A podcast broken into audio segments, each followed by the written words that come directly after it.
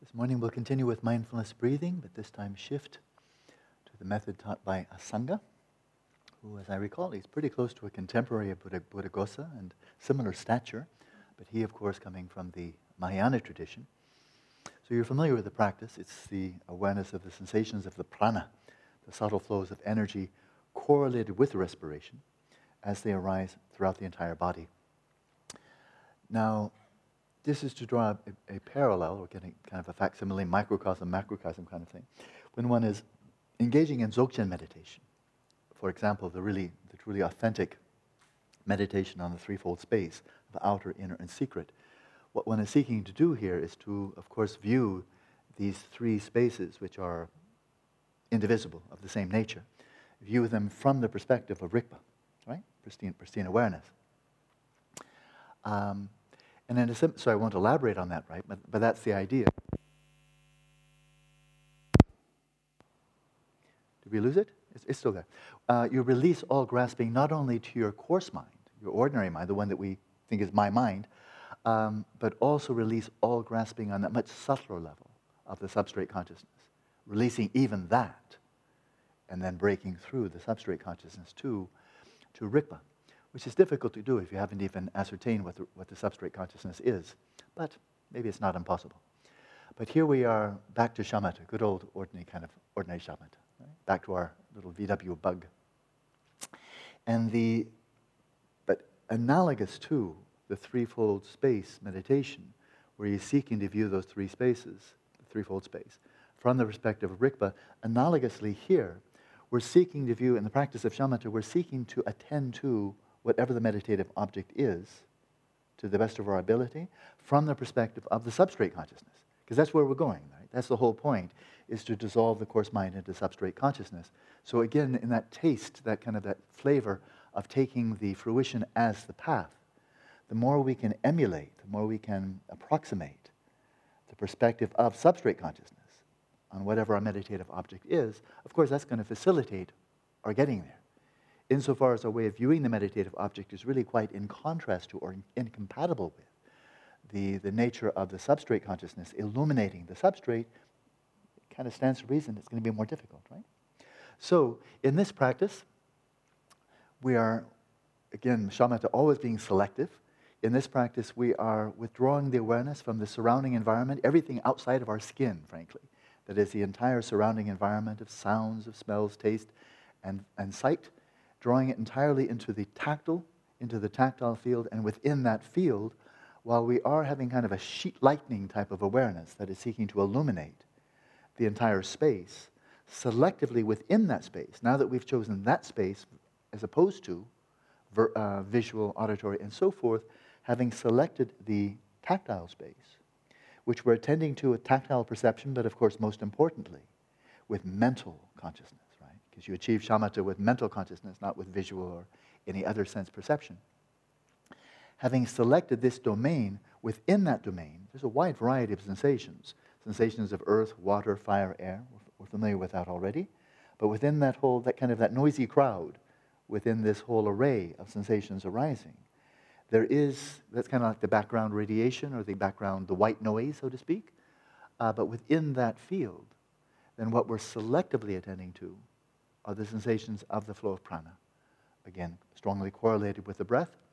And as the whole system calms down, the whole body mind calms down, and the volume of air that you need diminishes, the sensations of the breath become subtler and subtler, and that's what you attend to. But now, in what manner do we attend to these sensations? It's not complicated. And that is, we're not having the, uh, our awareness, that is optimally, we don't have our awareness kind of leap off its throne and say, oh, let's scurry out there and look at the body. Oh, look, I feel some sensations of the breath in my leg. Let's go down to my leg and check that out for a while. It's not like that, right? Recall this very important statement. I can't remember where it was from, maybe the Vajra essence, most likely. And that is that the substrate consciousness illuminates its object but doesn't enter into it. Remember that? Illuminates but does not enter into it. Now, that not entering into it is precisely the absence of grasping. Precisely the absence of grasping. The quality of awareness, again, to repeat the aphorism, is let your body be still like a mountain, Your awareness still like space. So space, if space was looking over at Jude, it wouldn't say, oh, doesn't Jude look nice? And then kind of wrap around Jude. Space doesn't do that, right? Space is just present. So appearance of Jude or Gonzalo or whatever just arises in the space, but the space has no preference. It doesn't go more towards Gonzalo rather than Jude or vice versa. So similarly, you just rest in your own awareness. It's illuminating specifically, or with most interest, the space of the body, within that illuminating the sensations of the flow of prana, but it's not moving, right? So again, once again, we have that stillness and motion. The awareness of the stillness of your own awareness and the motion of the sensations, the flow of prana, correlated with the respiration. That's enough. Let's practice.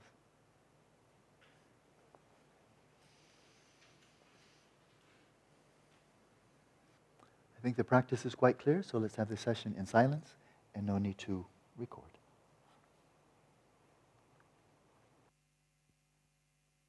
Olaso.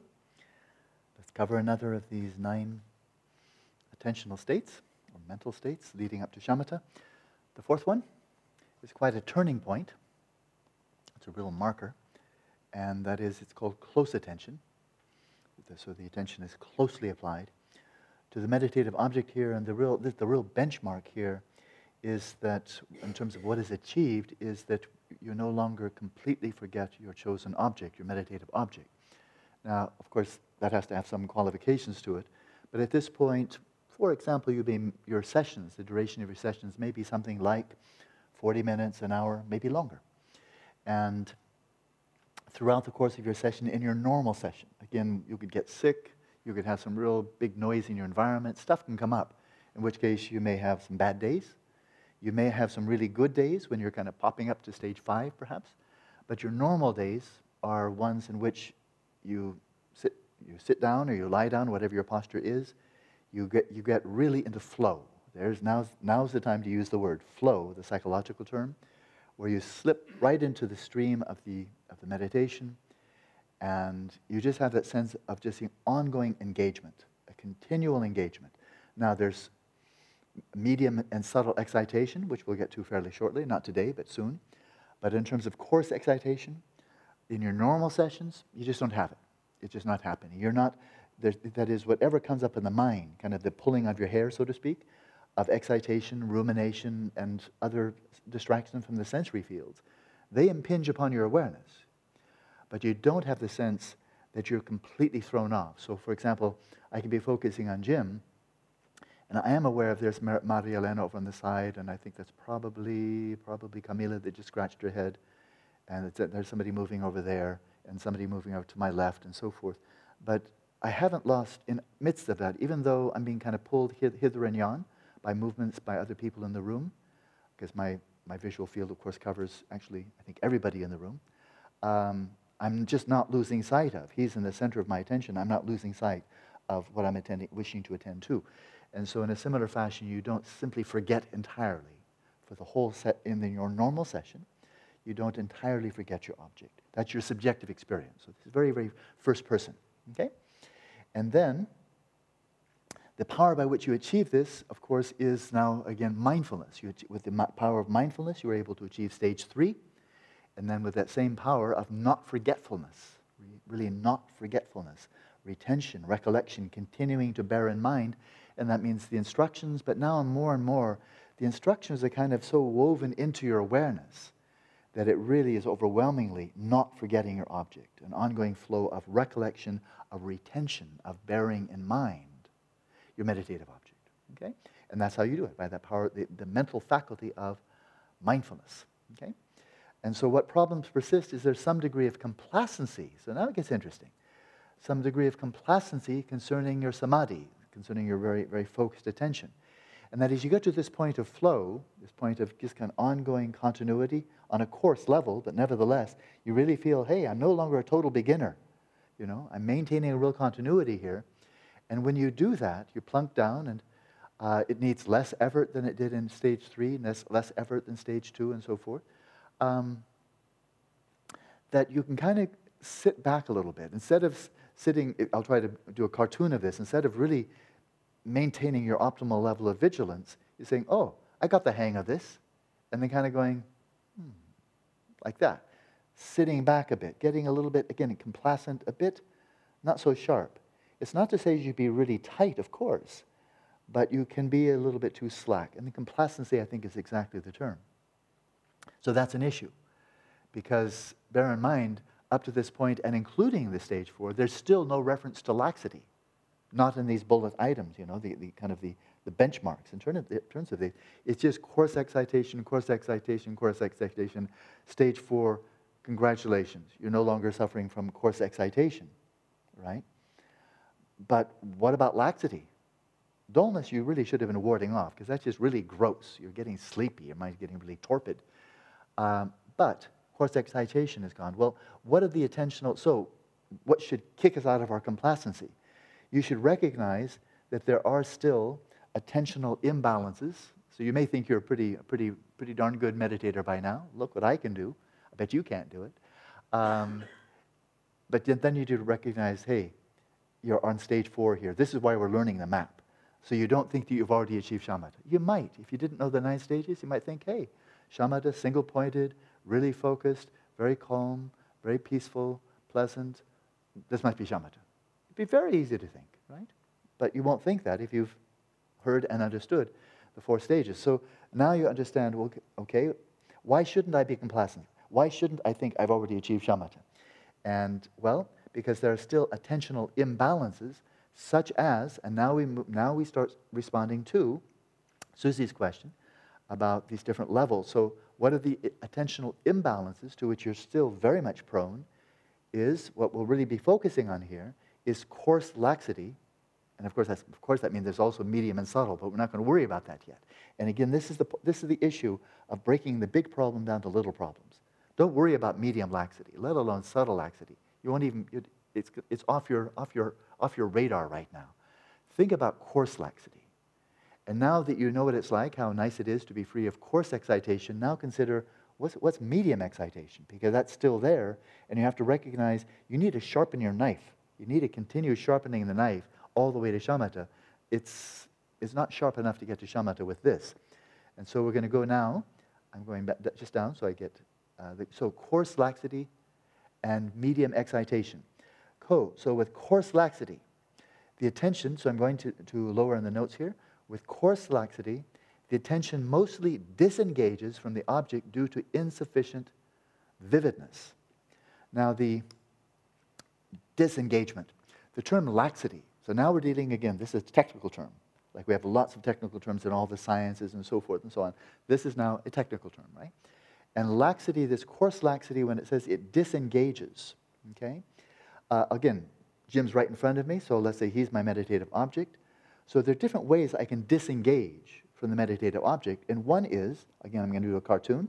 One is I can be subject to excitation and say, oh, there's Emery. Oh, look, there's a light. Oh, look, what's that sound? Oh, that's air conditioning. Oh, oh, oh, hi, Jim.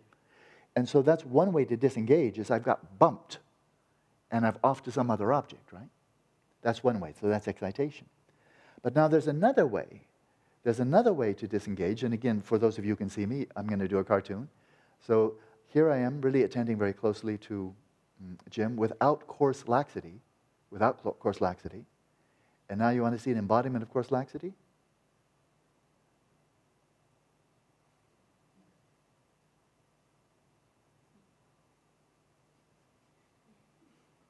See, I didn't go anywhere.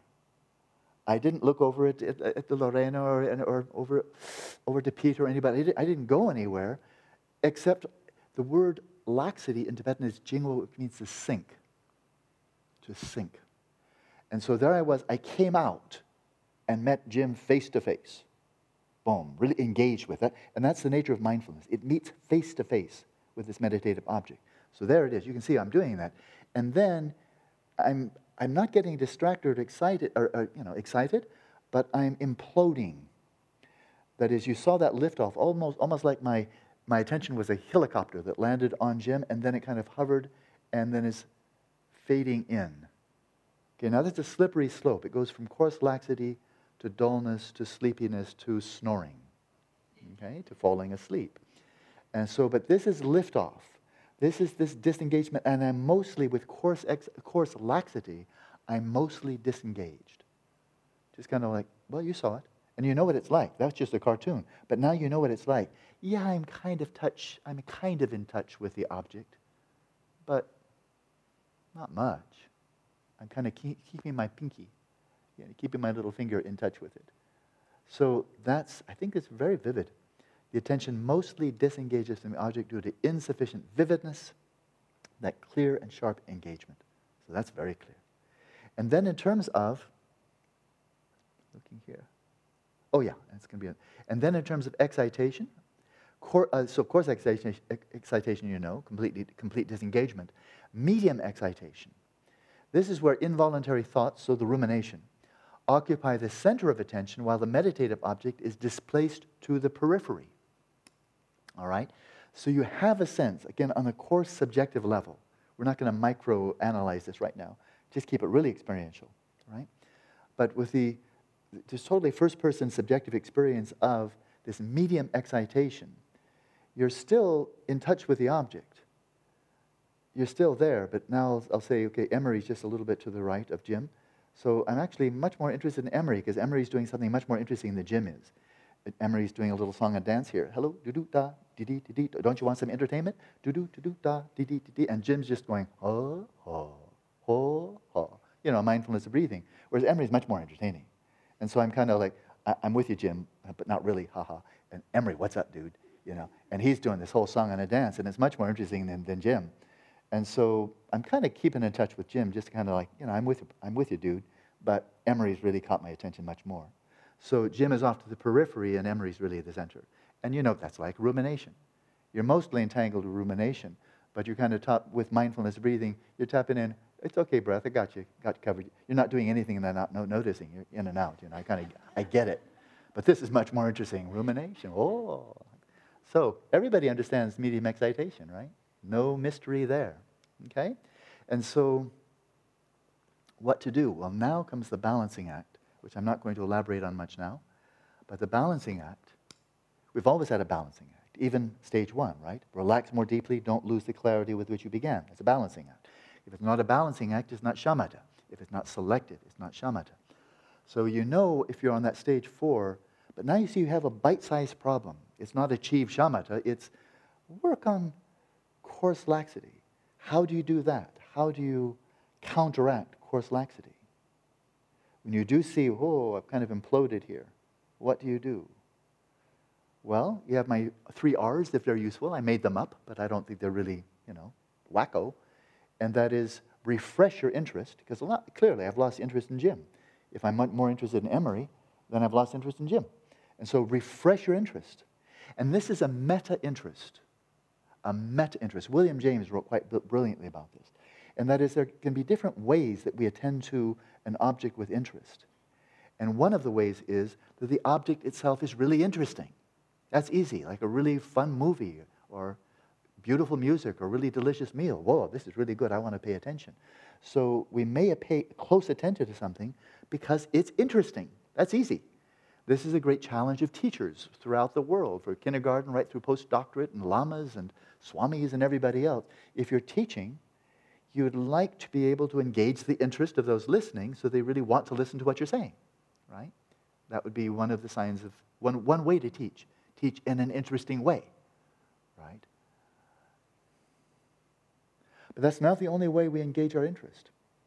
I'll give an example. If you're a medical, um, a medical student and you have, in your, you have in your mind a vision of what you would like to do once you become a medical doctor, let's imagine it's really wonderfully altruistic. And you have a vision. I'd like to be working for Doctors Without Borders. I'd like to be making just enough money to get by, but I'd really go, like to go out there to uh, underprivileged countries and really be of great benefit. But I need to get those skills, right? And maybe I'd like to be an eye doctor. I've heard about the wonderful work eye doctors do with people with, you know, with, with um, eye problems.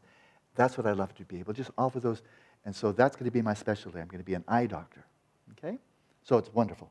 And so when you're learning, when you're getting your medical training, learning about the eyes and vision and all of that, wow, this is just what I wanted to know. You're, you know, you're really an eager beaver because this is what interests you. This is what I really want to know. I'm so interested in the eyes, vision. It's so cool. But of course, if you're getting a medical degree, you have to learn about the liver and the intestines and a whole bunch of stuff that doesn't really directly pertain to being an eye doctor. I mean, it's out there in left field, but you're not going to get your medical degree. If you say, I don't want to know about that stuff, I just want to know about the eyes because I want to be an eye surgeon. Well, you'll never become an eye surgeon. So you'll study about the kidneys and the liver and the, how you evacuate feces and urine and so forth, um, and you'll study it with interest. Not, you may have no interest in that whatsoever, the gastrointestinal tract, zero, because you want to be an eye doctor. You've been inspired by somebody who's doing that kind of work. You know, uh, you're going to study the gastrointestinal tract because you'd really like to help people as an eye doctor. And you will take an interest in this now because you want to score well in your exams. so You can get through and get your, get your degree, get license, and all of that.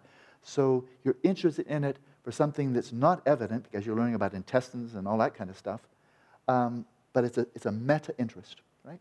So similarly, if Jim is my the sensations in and outflow of the breath or the sensations of the prana flowing through the body, in terms of sheer interest, um, kind of you've seen one, you've seen them all, right?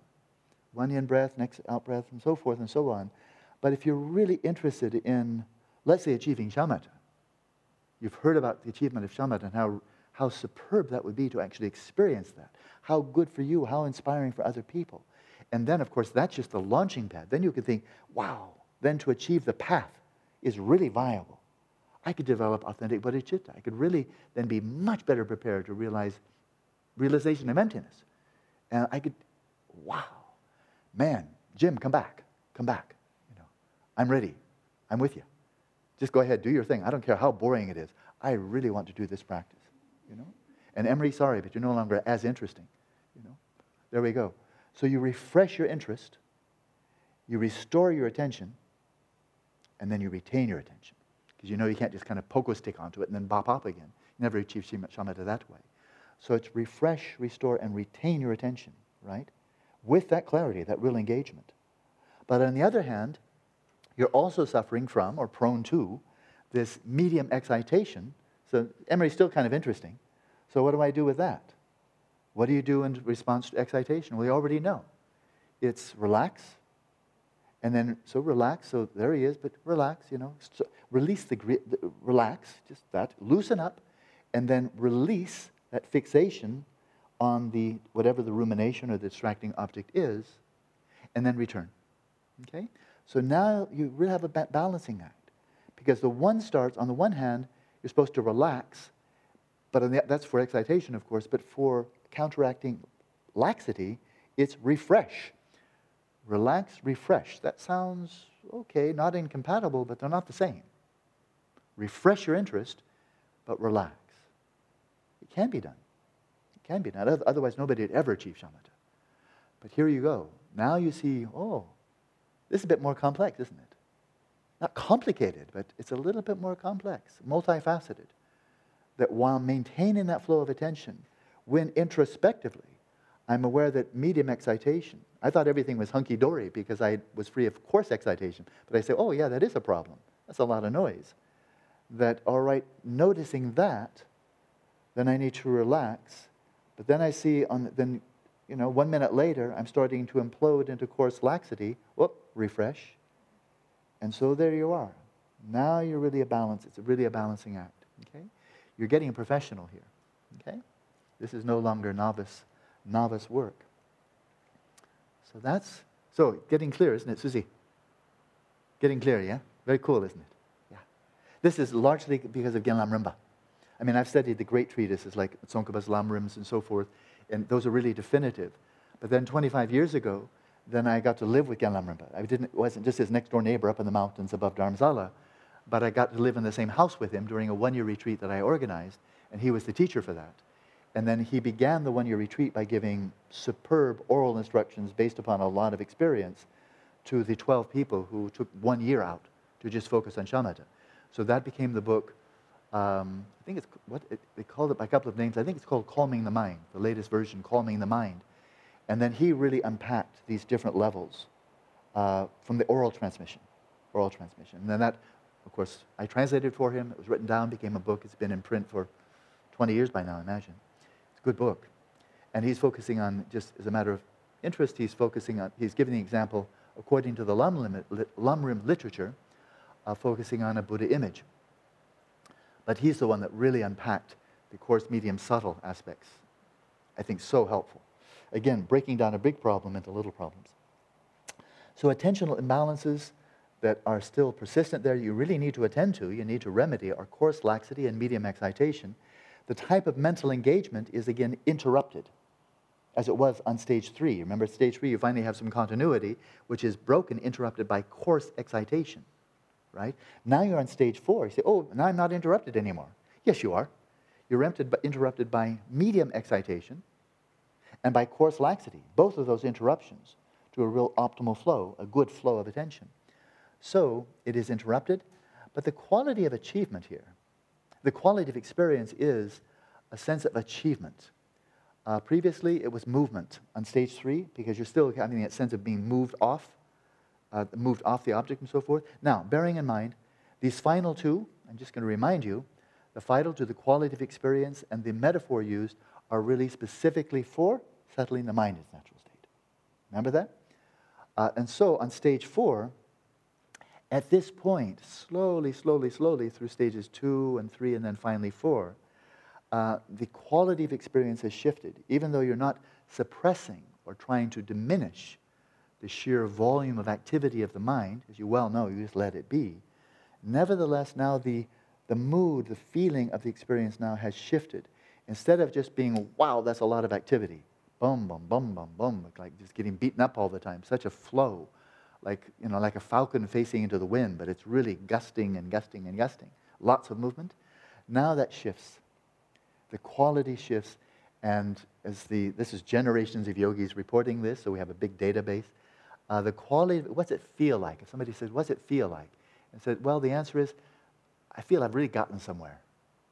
I'm no longer just there as a rank beginner, just dealing with the same old stuff all the time. No, I feel I've gotten somewhere, some sense of achievement. Like, whoa, this is pretty good. Now, in that practice, of course, you're facing that ongoing flow thoughts, images, memories, and so forth. But you're you, you don't lose your awareness, you, your, your mindfulness of the space of the mind, your mindfulness of what's arising here and now in the mind is unbroken. It doesn't, you don't lose it. You're not carried off entirely off to the referent of the thought or to a sound or tactile sensations, totally forgetting the space of the mind and its contents, right? So you have that sense of achievement, like, whoa, I'm really, I'm really stabilizing here. There's, this, there's a, a real ongoing stillness of my awareness, even though, of course, there's still thoughts and images coming up. And now the metaphor also changes. And that is, remember, it was cascading waterfall for the first three, in this settling in a natural state. And now a new metaphor. So, oh, finally a shift. That's why I said this is benchmark. This is a real turning point, the stage four. And the metaphor used here is like thoughts, these involuntary thoughts or rumination, are likened to a river quickly flowing through a gorge a river quickly flowing, flowing through a gorge.